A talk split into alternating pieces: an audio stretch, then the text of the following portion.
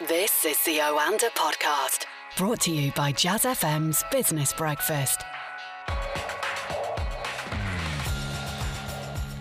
You're listening to the Oanda Market Insights podcast, where we preview all the big market stories coming up in the week ahead with Oanda's senior market analyst Craig Erlam. And it's a very good afternoon to Craig. How are you doing? I'm really good, mate. I'm really good. I'm off next week, so I am very close to feeling excellent. Well, that's uh, great news that you're not going to be around for the European elections. It's almost as like Bit- it's almost it's a bit selfish of you, actually. It's almost as if I've done this intentionally. No, but believe me, there'll be something to bite back as soon as you return. And talking of uh, those European elections and Brexit, we should talk about the pound because it's sunk to a four month low today against the dollar after those uh, cross party Brexit talks between the Conservatives and Labour collapsed. Uh, surprise, surprise. What was that all about? Yeah, I mean, what what a week we've got ahead of us, and with the Yeah. pound in as well. The pound's been sinking for the last two weeks, and as you say, it's now hit these lows. It started off a bit of a slower decline, um, and it was initially built. The, the initial rally was almost kind of you were seeing maybe some optimism building over these talks, but as it's become clear what exactly what we've been talking about for weeks now, which is that these talks were never going to go anywhere. They were never going to be able to bridge that divide between the Conservatives' ideals and the uh, Labour Party ideals. When it became clear that they were actually breaking down, coincidentally, just around the time of the EU elections, when it became clear that the Brexit Party is going to clean up, then the pound started to fall because we've now been faced with a, a, a, a, a possibility that harder Brexit is now back on the table because both parties, both major parties, look like they're going to get crushed in these EU elections, and that's going to be sold as uh, as voter anger at how this has been handled. Let's ignore the fact for a second that voting participation in these elections is typically around 30%, if I'm not mistaken. Extremely poor, extremely low level of turnout. And Brexit, Brexit fan, Brexit, Brexiteers are incentivized to actually go and vote at this, whereas other people probably less so. I mean, I'm not sure if I'm going to bother going and vote. I may actually be on holiday, come to think of it. Um, uh, so they- they're incentivized by that. You, we have Theresa May, who has now suggested that uh, she will resign basically after her bill comes back at the start of June, whether it passes or not. So um, now we have the prospect that that bill doesn't pass and a stauncher Brexiteer comes in and tries to pursue a harder Brexit or no deal Brexit. So that now comes back on the table. It's been quite a negative week from a purely pounds perspective. Let's not go into the political side of things and beliefs and the, the, that kind of argument, but from a purely markets perspective and from a pound perspective, it's been a really bad couple of weeks and it could get much worse. And we're going to have this vacuum, aren't we? Because um, assuming that she doesn't get her deal through, I think it's a 95% certain, really, isn't it? And then you talked about a possible Brexiteer coming in to replace her. Well, that isn't going to happen until the autumn. So what's going to happen between July and September? So, I mean, uh, we, we have to remember that when Theresa May actually took the job, when David Cameron resigned and Theresa May um, won against no opposition, if I'm not mistaken, was Andrea Leadsom pulled out? Yeah. Uh, uh, that process was really quick. Uh, if I'm again, it feels like such a long time. That's not gonna happen years. again, though. So that's. I don't think it's going to be as quick this time, but it may not be too too long. I think there's going to be Well, more. Uh, there's going to be more people who are going to try and participate in this leadership Pretty contest. sure that it has to go to the party members, and that wouldn't happen until later. So they'll get down to the, the final two, just like the X Factor, isn't it? Final two. Uh, I'm not sure which. I, I, I, can't stand more to be honest. before, before summer's end, they'll get back to the to, to the final two, and then there'll be that impasse where people will vote in the constituencies. I'm looking at this situation. It may not be that quick. I don't think it's going to be too slow. At the end of the day, we're running out of time, so I'm not sure what the process they're actually. What did uh, Donald well, Tusk say? Don't waste that time. Yeah, I mean, we've wasted a what six weeks it Nothing's already. happened. So there is the potential that we do just then. To be honest, it's not the end of the world. If we get a new leader in September, it's not the end of the world that they've only got six weeks to try and get a deal over the line. As we learned in the lead up to March, that kind of urgency Yeah. is needed. We've just wasted six weeks on talks we all knew were doomed to fail. That urgency is not necessarily a bad thing. So I don't. That's one thing we could potentially get an extension if we need one. But I think from a market's perspective, it is just that uncertainty. It is the fact that a harder Brexit is now back on the table. We've lost one option of a softer Brexit, which would have been a Tory uh, Labour compromise. Yeah. A referendum could have come from that as well. That's now um, it seems a, a longer shot. So it, like I say, a negative week from a sterling perspective. But now next week, it's not just the EU elections which we have, which I'm sure you're going to come on to next. We've got the inflation report hearing, so we'll hear from Yeah. Mark Carney and his colleagues. Um, big sterling event again, especially in light of what's happened over the last two weeks. We saw at the uh, uh, the last interest rate announcement that the delay to Brexit effectively clouds their ability to pursue further interest rate hikes um, as well. And now they get grilled by a select uh, committee of MPs, some of who are Brexiteers, some of who are Remainers. It should be entertaining. I'm not sure I'm going to be switching on from holiday, but again, another big sterling event. Yeah, that's on Tuesday, isn't it? The Bank of England uh, Yes. governor before, and then of course on Wednesday we've got the latest inflation figures as well. And as you said, um, we still don't know what's going to happen with interest rates because of the uncertainty of Brexit. I would imagine that unless the inflation figures suddenly hiked uh, over the next couple of months, it's going to stay as is for the rest of the year. Yeah, it's been slight. It's been a pretty much a round Bank of England target, maybe a little bit shy. If if it follows the trend that we've seen elsewhere, then we could even see it drop off a little bit, which I think the Bank of England would be okay with at this moment in time. It gives them an excuse not to raise interest rates at this moment in time. Like I say, a big hike in inflation may put the pressure on them a bit. So I think a little drop may actually appease them somewhat. You look at the US, for example, and I think Goldman Sachs released a report last week showing that uh, inflation may be running around target, but actually it's the tariff goods which are driving that, and non-tariff goods are actually seeing declining inflation. So um, it, you you look at these figures and you look at the figures that we've seen elsewhere. And I don't think where the Bank of England are going to be pressured into raising interest rates quite yet. I still am of the belief that we could see a rate hike late this year, Really? assuming we actually get through uh, October 31st without an extension or without no deal. But I guess think we'll wait and see. Everything changes so very, quickly. very unlikely. Uh, you, you mentioned the tariffs and markets, of course, dominated by the US China trade talks. And we've got a statement from the Chinese Foreign Ministry today. And uh, it says that the United States must show what they call sincerity if it's to hold uh, meaningful trade talks. Uh, that was after Donald Trump has dramatically raised the stakes with a potentially devastating blow to Chinese tech firm Huawei. So it, it's not going well at all at the moment. But I, for some reason, I, I think that there is light at the end of this tunnel, and they will do a deal in the end because they, you know, it's in both their interests too. Yeah, the timing of that national security risk um, Yeah. is quite interesting, right? Just as talks break down, it's time to now um, release this uh, bazooka um, and see how China responds to that. China's got quite defensive about it. A lot, a lot of the, um, if I'm not mis- if I'm not mistaken, a lot of the local um, newspapers and things have taken a very strong, um, almost nationalistic line on this, um, suggesting that they are in for the fight. They're not going to be bullied. So um, it, it, I think these talks could go on. I don't think Trump's going to get his way quite so easily, and I think he knows that. So the auto tariffs, which were delayed by six months, I think that is with an eye on these China talks, saying. Yes, there's a meeting next week, next month, G20 meeting. Trump and Xi are likely to have discussions at that. Um, but that doesn't necessarily mean they'll actually find a way around this. I think both sides are putting up a very, um, a, a very big fight here, and this could go on for much longer. So they've pushed back those auto tariffs because ultimately the US doesn't want to be fighting a trade war on multiple fronts. Europe, Japan, China, they don't want this. This could be damaging both economically and I imagine at that point you may start to see Donald Trump's poll numbers getting hit ahead of an election year. So I, th- I think we've, we've it's become quite clear this week that this this is going to go on and on and on, and we could see more tariffs. And both sides are kind of okay with self harming if they think it could harm the other side more.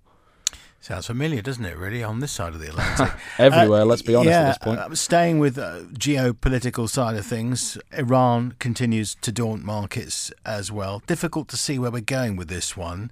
Um, how is oil affected by this at the moment?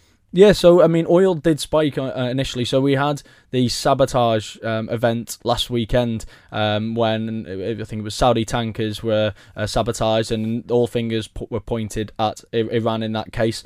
Um, it has it hasn't enormously flared up this weekend. There was no actual damage. There was no lost oil. But the risk to oil output obviously then becomes significant. What how this event is then used um, uh, in terms of further escalations could affect oil output as well. So this is an event that could potentially keep oil prices higher. But then it's been a weird week on that sense because we had that event which almost lifted oil prices, but then we had the other event which was markets sold off heavily on Monday, um, and oil markets do move in a similar pattern to things like the S and P 500 because let's face it, if the economy's booming, people are spending um, and demand for oil rises, which lifts oil prices. If the economy suddenly plummets and we start to see recessions pop up around the world, businesses suffer, households suffer, spending suffers and demand for oil suffers and therefore you see oil prices start to slip that's the almost traditional supply demand model so we have seen we the oil prices kind of recovered as the week went on um, and we we had the inventory numbers, which seemed to have a little bit of an impact. We had the slightly higher inventories. There's so many factors playing a part in all that. I think that's what makes oil so interesting right now. That's why I think it's become so interesting for traders because there's so many factors, whether it's geopolitics, whether it's general uh, economic, um, whether it is uh, the oil output cut and the impact that it's now having on the inventory numbers. All of these things swirling around. Trump obviously naturally at the centre of most of it it makes it really interesting. And I think next week may no, will be no different. And if you think about it, Trump's a year and a half away from the election. He's got to be very careful that one of these doesn't affect his chances of winning another term because Iran uh, could seriously affect things, uh, oil price, etc., and the US China talks. He will want some of these things to be resolved, if not both. Well, I think there's I think there's two, there's one thing that we can say for sure. There's two things that Trump pays close attention to. There's the Dow, uh, and its performance, yeah. and there is his poll numbers, and he'll know full well what what kind of an impact these things are having on both. Take earlier this week, the Dow fell what was it three three and a half percent on Monday. He was very aware of that, and on Tuesday he came out and referred to the China the China breakdown as a little squabble. Very intentional words aimed yeah. at diluting, playing down how negative this is. Market started to rebound. Wednesday he came out and pushed back the auto tariffs again gave markets a little bit of a boost because this idea of another uh, tra- another trade war uh, uh, uh escalating um, it, it kind of lifted markets. He knows what he's doing. He's keeping a close eye on these two things. That's almost why you look at these situations and you say we almost kind of need a stock market crash to really um, to, to to get things moving, to get the gears moving because as it is, he's going to be perfectly happy engaging in all of in, in these different types of things as long as the stock market's a record highs and as long as his poll numbers are okay. I don't think he's going to be deterred. We've got the Fed minutes on Wednesday as well. What are you expecting with that? Yeah, it really is a busy week, isn't it? Um, I, am not expecting too much, to be honest. Yeah, I you're think... going on holiday. Remember oh, that. I know, yeah, and I'm missing it all. It's a joyous time to be alive. Um, the the Fed minutes, I'm not expecting too much to be quite honest. It's we've we've had no interest rate hikes this year. We're unlikely to see it seems an interest rate hike this year unless something dramatically changes.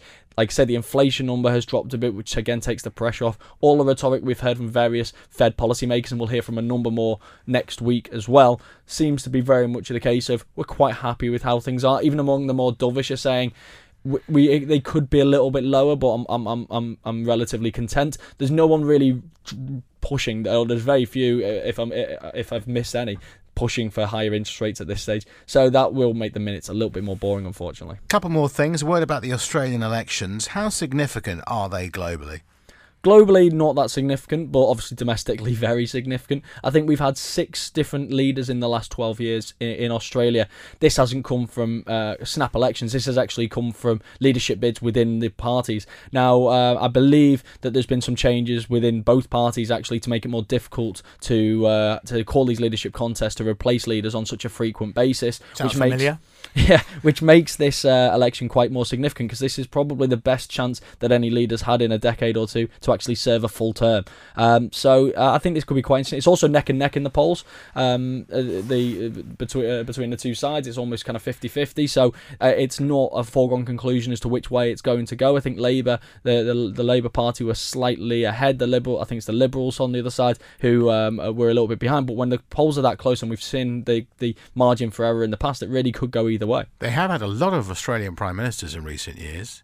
They've had they, uh, they've had 12 six yeah. six sorry yeah six in 12 six, years. yeah i think uh, i think it was the stat i saw the other day perhaps it's a sign of things to come for us because we could have we could have two in the next six months couldn't well, we or three I mean, if it wasn't yeah. for theresa may's staying power yeah. we could have had two or three in the past two years but she's somehow managed to cling on it's been but uh, you look everywhere and it's the similar trend everywhere Volatile, apart from like kind of the uk the us germany we've had a lot of prime ministers floating around all over the place, and it, I think it's really a sign of the times right now. Yeah. Um, I, I, was speaking to someone earlier in the office, and it feels the one, one of the things that is worrying right now, I think, is the fact that parties are becoming more extreme and they are being almost pressured to do so, and it's being welcomed. There's a lot of voices complaining about it, but there's a, it's not a coincidence that every country you look at, parties are being pushed to and, the extreme, and the mainstream parties are being squeezed. All the mainstream parties are being squeezed, and that's forcing them wide as well. You look here in the UK, you could argue the right, the right's gone further right, the left has certainly gone further left. Um, you could certainly see it in the US with Bernie Sanders in the in the, in the Democrats, Donald Trump, obviously,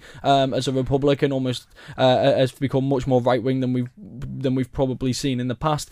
You, we we see it everywhere we go. I think France is the only exception here, and Macron's under extreme pressures to try and maintain this kind of centre Europhile position, and we've got the Yellow Vest movement. So it, it's it's a really. I mean, I'm sure we'll look back on it one day as an interesting time. But Social the, media, Craig. That's what it's being caused by. You're blaming Twitter.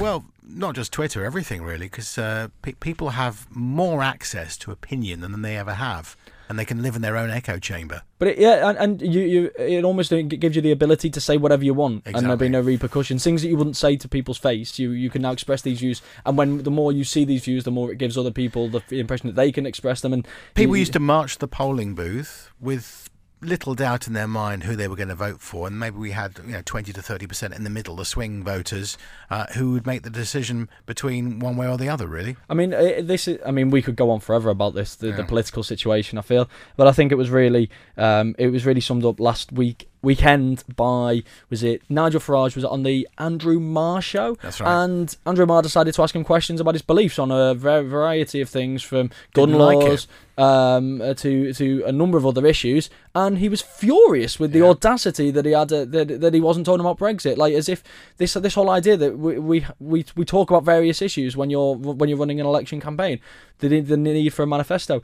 But that's the way politics is going. It's not changing. It's not slowing down. We are heading more in that direction, and I do think that is that is um, a potential concern. But again, that's probably a conversation for an entire other podcast. Craig, wonderful to speak to you again. Uh, so sad that you're going to be going on holiday. Who's in the hot chair next week? So joining you next week will be my good friend, my colleague over in Toronto, Alfonso Esparza. Been on the podcast before. He very much knows what he's talking about. Hopefully, everyone will very much enjoy it. Have a great holiday. Thank you.